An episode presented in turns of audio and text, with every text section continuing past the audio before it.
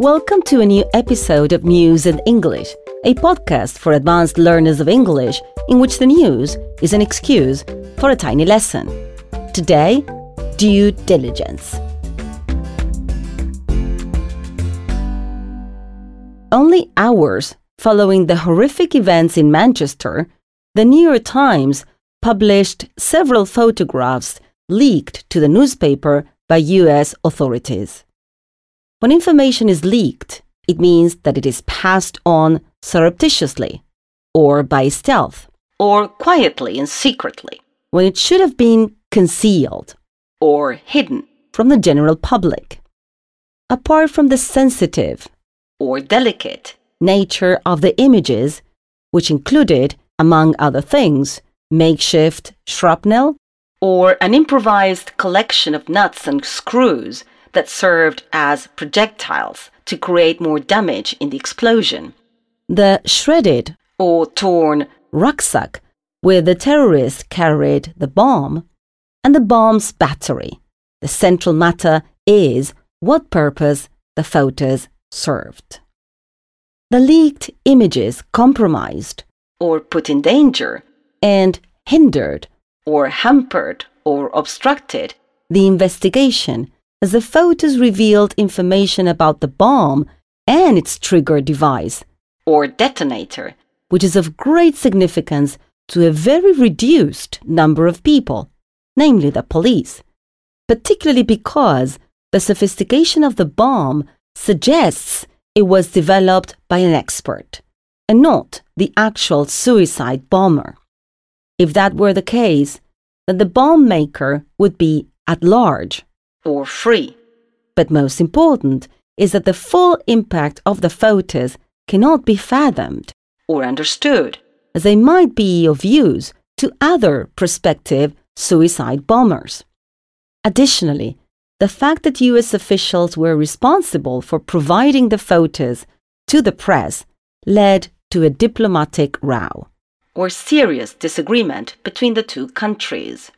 The leak, which is not the first one, prompted or was the cause of a ban on evidence sharing with the US. The ban, or prohibition, is temporary and limited to the Manchester bombing. It is not, then, a blanket ban, or one that encompasses or includes absolutely all matters of intelligence between the US and the UK. The precipitate or rash and premature decision of publishing the forensic or crime related photos resulted in two immediate and negative outcomes. To begin with, it strained or stretched to the limit the relationship with a long standing, trusted, and highly valuable ally. Great Britain and the US have worked in close collaboration on several security matters, and unauthorized disclosure or revelation of evidence can cause great damage. The situation has become strained or tense given the frequency and the seriousness of these leaks. Breaching that trust or breaking the agreement to confide in each other undermines or erodes the relationship between the two countries. The other major outcome was it sparked a public outcry or uproar. That is to say, a reaction of anger from the readers of the New York Times. Hundreds of comments have been posted online showing the readers' outrage or shock at the editor's lack of concern for the consequences of the newspaper's actions. Many of the readers' comments take issue or disagree with the newspaper's justification for publishing the photos, mainly the contention or claim that, I quote, explaining how terrorists work is important journalism. Most refer to this as a lame or unconvincing excuse, or as hogwash, a term used to refer to words lacking substance. Another criticism leveled or aimed at the newspaper is that the true motive was to make a profit and use the photos as clickbait, or the use of attractive material on the internet that in turn encourages to click the link to a web page.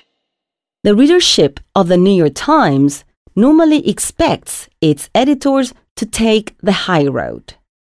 To take the high road is an American English expression that means to take the most positive course of action, as in, they should have taken the high road and waited until it was safe to publish the photos. Another recurrent topic in the readers' comments was the question of onus or responsibility. To many readers, the onus was on the newspaper to make the appropriate decision of not going to press or printing the paper. Without confirmation, the photos would not jeopardize or endanger the investigation. Another commentator used an interesting and rather dated aphorism loose lips sink ships, which says one shouldn't give away information that might turn out to be useful for the enemy. Note the use of alliteration in loose lips sink ships. That is to say, the repetition of sounds at the beginning of words to make the phrase more appealing and thus more memorable or easier to remember. The aphorism, or short phrase that states something wise, is doubly pointful or relevant because it emerged in the US during World War II, precisely to warn against disseminating information that might cause great harm to those who were careless enough to divulge it or give it away when it was meant to be kept secret. In another comment sent to the newspaper, one reader said he was disgusted by the newspaper's decision to share the photos. The word disgust is a false friend for Spanish speakers.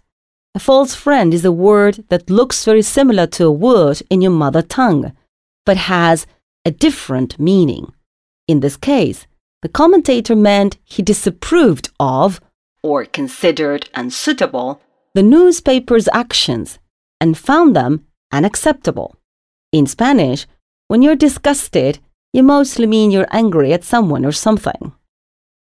Yet another interesting comment was that the publishing of the photos appealed to prurient interests, or that it was meant to attract excessive curiosity. You may recall that today's episode was called Due Diligence. Do you know this term? Due diligence is a legal term that refers to the care that is taken to avoid harm. In this case, the newspaper can be accused of not having exercised due diligence. That is to say, of not having been careful enough in making the decision to publish the compelling or thought provoking photos, despite the fact that they might benefit the very perpetrators of such a heinous crime or morally bad. That is the end of today's episode. To close, a quote by Benjamin Franklin If you would keep your secret from an enemy, tell it not to a friend.